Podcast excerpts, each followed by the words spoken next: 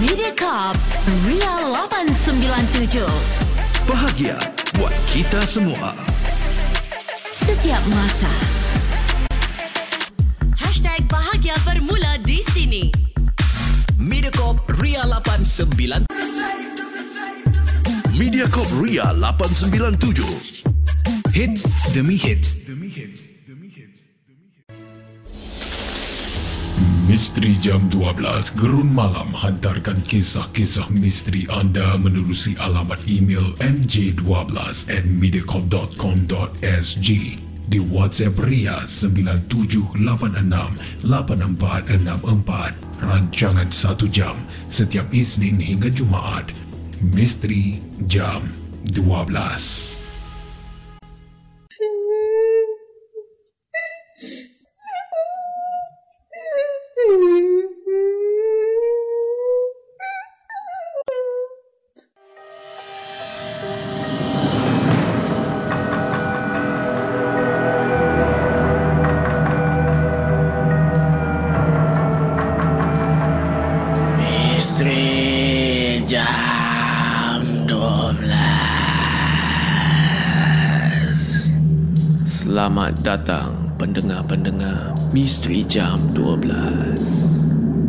Saya akan menemani anda setiap malam Isnin hingga Jumaat Tepat pada jam 12 malam Sebelum anda tanya Suara siapa pula ni di Misteri Jam 12? Biarlah saya memperkenalkan diri saya ini. Nama saya Hafiz Aziz dan saya dari UXM. UXM adalah YouTuber di Singapura yang membuat konten-konten seram di YouTube. Dan kali ini saya teruja sangat untuk kongsikan kisah-kisah dan pengalaman seram kepada pendengar Misteri Jam 12 Gerun Malam. Sebelum saya bermula, saya ingin ingatkan kepada anda semua, jangan mudah percaya atau terbawa-bawa dengan kisah yang saya akan ketengahkan nanti. Dan ambillah kisah-kisah ini sebagai satu hiburan sahaja. Pada malam ini, kami ada Siti yang akan kongsikan kisahnya yang menyeramkan. Seram atau tidak, kita tak tahu lagi. Jadi, dengarkanlah kisah daripada Siti. Selamat malam kepada semua pendengar Ria. Nama saya Siti. Saya sudah berkahwin hampir tiga tahun bersama dengan suami saya. Saya dan suami selama tiga tahun ini bahagia walaupun kami masih lagi belum dikurniakan dengan cahaya mata. Namun begitu, kami berdua adalah seorang yang sukakan vibe kampung daripada bandar. Jadi saya dan suami membuat keputusan untuk berpindah ke kawasan yang lebih terpincil dan jauh dari kesibukan bandar. Tambahan lagi, saya adalah seorang penulis dan suami saya bekerja sebagai wakil khidmat pelanggan. Jadinya, dia hanya perlu bekerja dari rumah dan tidak perlu ke pejabat kecuali enam bulan sekali. Suami bercadang mau berpindah ke rumah peninggalan arwah atuknya yang diberikan kepada dia. Dan pada saya rumah itu terlalu besar kerana ianya boleh muat hampir tiga keluarga tinggal di dalam rumah tersebut. Jadi saya rasa sangat tidak selesa dengan keputusan tapi untuk menguruskannya juga pun memang susah juga. Suami berjanji dia akan bantu saya dalam menguruskan rumah tersebut dan dia memujuk saya untuk pindah ke sana untuk jimat perbelanjaan dan rumah tersebut itu pun mempunyai tasik yang mana merupakan kawasan kegemaran saya. Para pendengar semua, kurang dari sebulan kami berpindah ke rumah tersebut. Pelbagai kejadian saya dan suami hadapi. Antaranya, ketika suami saya bekerja shift malam, dia kerap dapat panggilan aneh seperti panggilan meminta tolong. Kadang-kadang, panggilan menyuruh saya dan suami pergi dari situ. Saya pun memang cuak juga pada mulanya. Kami cuba untuk mengabaikan, tapi makin lama, gangguan itu semakin teruk. Manakala saya pula Kertas kerja saya selalu diconteng dengan tulisan ugutan yang suami saya ingat pada mulanya kerja saya untuk alasan berpindah keluar dari situ. Dan saya bersumpahlah, saya tidak sanggup buat benda-benda sebegitu. Para pendengar semua, itulah kisah daripada Siti di bahagian yang pertama. Saya akan sambung di bahagian kedua sebentar lagi. Jadi, Ikuti kisah Siti di Misteri Jam 12 Gerun Malam.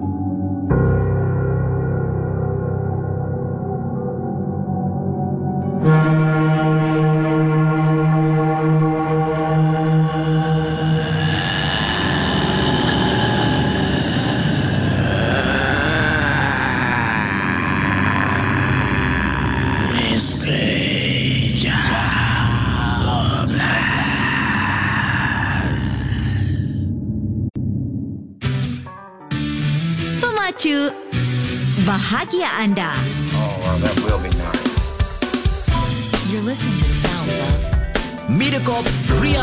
897.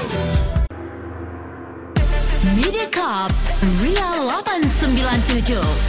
Bahagia buat kita semua. Setiap masa Ria 897 berlegar di dunia digital. Ria 897 bermanifestasi dunia digital. Dari kota singa ke seluruh Asia Dari Asia Tenggara ke Eropah Dari Timur Tengah ke benua Amerika Dari bandar utama dunia ke sempadan negara, pekan dan kota, kami bersama anda. Anda, kami, aku, kamu dan kita semua. Disatukan dengan hanya satu sentuhan bahagia Ria Dan di gelombang maya kita akan bersama. Tidak kira di mana anda berada, kami senantiasa bersama.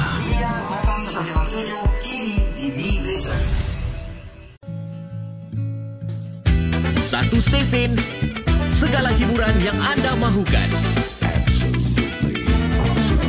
Mediacorp Ria 897.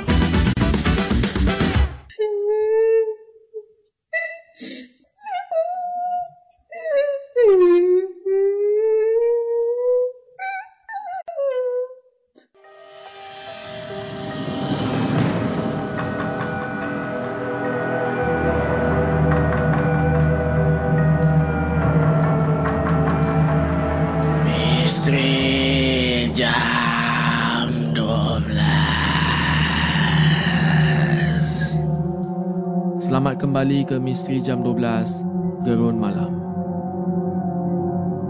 Tadi di bahagian yang pertama kami ada Siti. Dan ceritanya tentang kisah seram dia dengan suami dia Ketika mereka pindah masuk ke rumah peninggalan Atuk kepada suaminya. Mereka telah diganggu dan kebanyakanlah benda-benda yang ganggu tu menyuruh mereka berdua untuk keluar dari rumah itu. Saya akan sambung kisah daripada Siti. Walaupun beberapa ugutan atau gangguan, kami tidak berputus asa dan teruskan tinggal di rumah tersebut. Sehinggalah kejadian seram ini berlaku. Kejadian yang paling seram saya dan suami saya hadapi serentak adalah ketika kami dalam perjalanan balik dan ketika mahu masuk ke kawasan pagar rumah. Kami melihat bayang-bayang dari dalam rumah. Bukan bayang-bayang manusia yang kami lihat, tetapi bayang-bayangan tubuh manusia tanpa kepala. Saya yang mula melihatkannya dah menjerit ketakutan. Tapi suami cuba menenangkan saya dengan memberi alasan Mungkin itu adalah pasu ataupun lampu. Dan saya yang masih waras ni menidakkan jawapan suami saya. Pasu atau lampu apa yang bergerak? Fikir hati saya. Saya terus menelpon polis kerana saya dah buntu dah dan tidak tahu apa lagi perlu saya buat. Dan ini adalah kali pertama saya melihat perkara-perkara aneh atau perkara yang menyeramkan di depan mata saya sendiri. Suami cuba untuk masuk ke rumah untuk melihat dalam rumah. Dan saya cuba untuk melarang kerana takutlah. Kerana takut dan juga bimbang dengan keselamatan. Tapi suami saya ni berkeras dan dia menyuruh saya untuk kunci pintu sebaik sahaja dia keluar. 20 minit berlalu dan suami saya belum lagi keluar. Dan saya melihat kelibat kereta polis masuk ke simpang rumah kami. Ketika polis turun, saya terus berlari ke arah polis. Dan saya merayu agar mereka masuk ke rumah dan cari suami saya. Yang dah lama dah kat dalam tapi tak keluar-keluar. Polis pun agak keliru dan mereka bertanya, Puan, Puan buat apa dekat rumah kosong ni? Dah bertahun dah rumah ni kosong, tak ada orang duduk pun.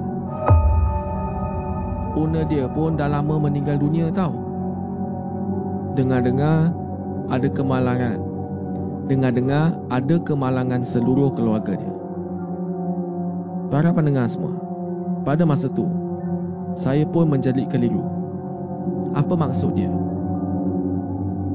Apa maksud dia semua keluarga dia terlibat dalam kemalangan? Setahu saya lah.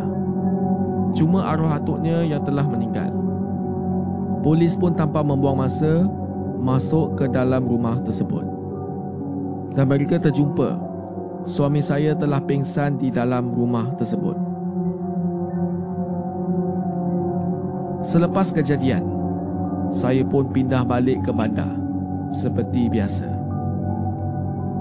Dan para pendengar semua, apa yang suami saya nampak buat dia terus pingsan.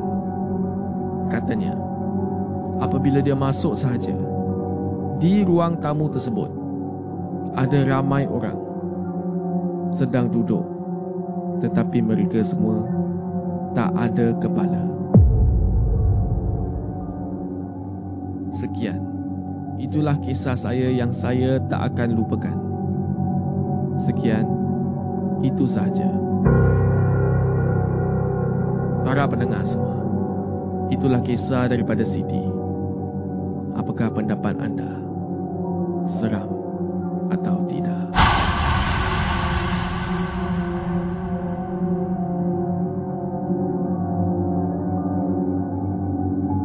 Ingin saya ingatkan lagi, jangan mudah percaya dengan kisah-kisah yang diketengahkan. Anggaplah kisah-kisah ini sebagai suatu hiburan sahaja.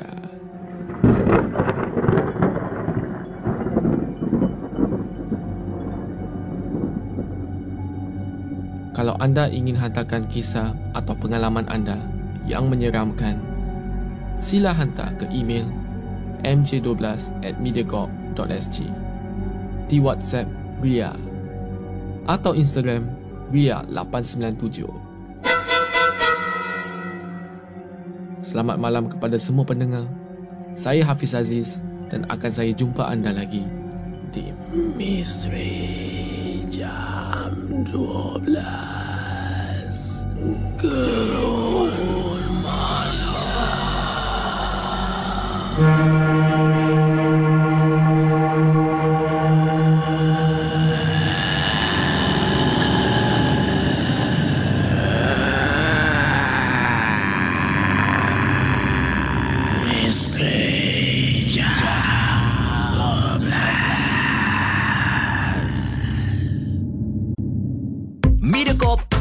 89.97 Music dan hits terkini. Silih berganti. Tanpa henti. Info Music Hits Overload. Vibes Overload. Mediacorp Ria 897 Ria 897 menemani anda sepanjang hari. Muat turun aplikasi Me Listen atau dengar kami di melisten.sg. Ria 897 Berlegar bermanifestasi di dunia digital. Dari kota Singa ke seluruh Asia. Dari Asia bandar utama dunia, sempadan negara, pekan dan kota. Kami bersama anda. Anda, aku, kamu dan kita semua. Disatukan dengan hanya satu sentuhan bahagia. Ria. dan di gelombang maya kita akan bersama. Kami senantiasa bersama. Ria.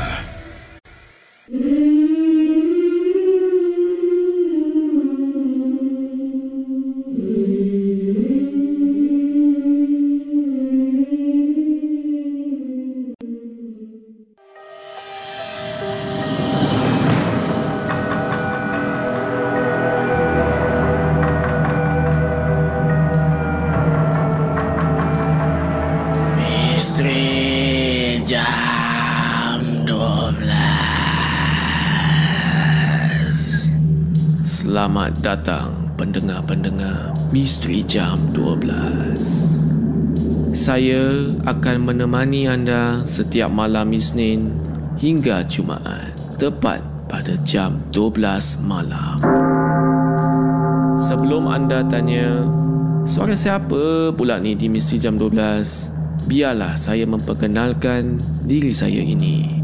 Nama saya Hafiz Aziz dan saya dari UXM. UXM adalah YouTuber di Singapura yang membuat konten-konten seram di YouTube. Dan kali ini saya teruja sangat untuk kongsikan kisah-kisah dan pengalaman seram kepada pendengar Misteri Jam 12 Gerun Malam. Sebelum saya bermula, saya ingin ingatkan kepada anda semua, jangan mudah percaya atau terbawa-bawa dengan kisah yang saya akan ketengahkan nanti. Dan ambillah kisah-kisah ini sebagai satu hiburan sahaja. Pada malam ini, kami ada Nina yang akan kongsikan kisahnya yang menyeramkan. Seram atau tidak, kita tak tahu lagi. Jadi, dengarkanlah kisah daripada Nina.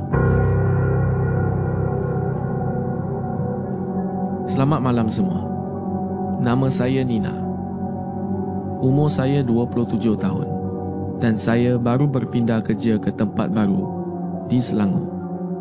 Kejadian masa saya sambut ulang tahun kelahiran kawan baik saya di mana saya ajak dorang semua pergi ke rumah hantu trak di Seremban pada jam 10 malam. Jadinya, saya tempah enam tiket untuk saya dan kawan-kawan saya pergi untuk malam tersebut. Dari Selangor, memang tak hujan pun dan kita orang bertolak pada jam 9.30 malam. Setelah melihat cuaca elok dan ini bukan malam minggu. Jadinya, kami sangka kami tak akan lewat. Selepas makan, kami terus bertolak tanpa persiapan. Dan sepanjang perjalanan, pelbagai perasaan yang kami rasakan. Semasa hampir masuk ke Tol Seremban, saya membaca arahan pihak rumah hantu tersebut. Arahan sangatlah mudah untuk difahami dan segala landmark sudah pun diberikan. Kami sangat yakin sehinggalah kami tiba di satu kampung yang agak gelap. Di situ, tiada lampu jalan dan hujan pun mula untuk renyai. Di aplikasi Waze menyatakan bahawa kami akan sampai tepat jam 10.30 malam. Dan dari depan kampung sunyi tersebut, jam sudah menunjukkan 10.25 malam. Dalam fikiran saya, tidak lama lagi kita dah sampai dah. Tetapi, macam mana nak naik truk kalau hujan sudah pun turun? nak batalkan ataupun tidak. Saya pun tanya kepada kawan-kawan saya dan mereka semua mahu meneruskan aktiviti malam tersebut. Para pendengar semua, tepat pada jam 10.30 malam, masih tidak lagi sampai dan saya menerima panggilan dari pihak rumah hantu tersebut bahawa mereka terpaksa tunda satu jam kerana cuaca tidak mengizinkan. Mereka pun sempat bertanya kepada saya kalau saya ni nak tunda hari atau tunggu satu jam. Dan disebabkan kita orang pun dah sampai dah dan kita pun tidak mahu membazir masa lagi. Kita setuju untuk tunda satu jam. Para pendengar semua, itulah kisah Nina di bahagian yang pertama. Jangan ke mana-mana. Saya akan sambung di bahagian kedua sebentar lagi. Jadi, ikuti kisah Nina di Misteri Jam 12. Gerun Malam.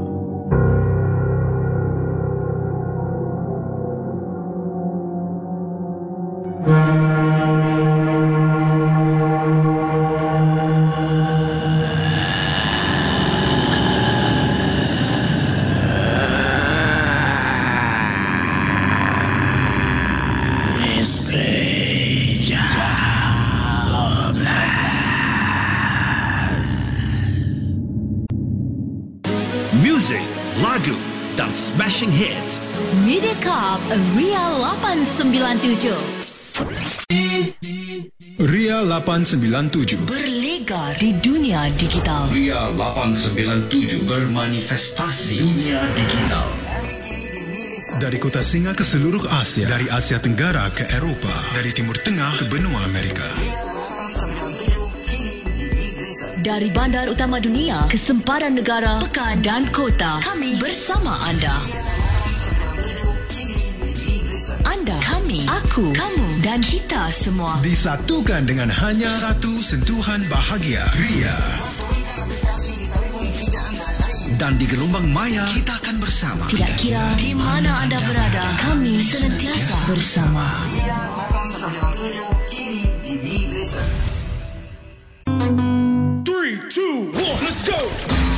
Hiburan, 8, tahap, 9, optima. 7. Misteri Jam 12 Gerun Malam hantarkan kisah-kisah misteri anda menerusi alamat email mj12 at mediacorp.com.sg di WhatsApp Ria 97868464 rancangan 1 jam setiap Isnin hingga Jumaat. Misteri Jam 12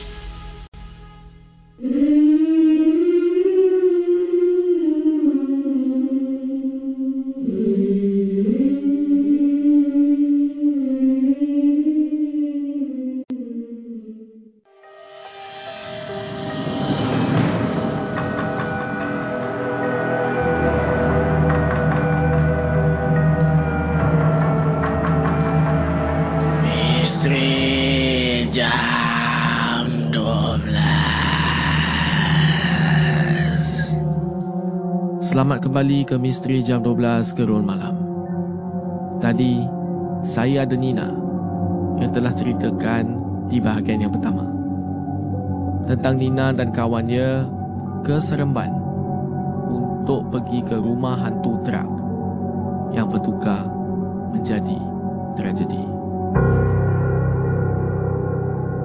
Baiklah, saya akan sambung kisah Nina.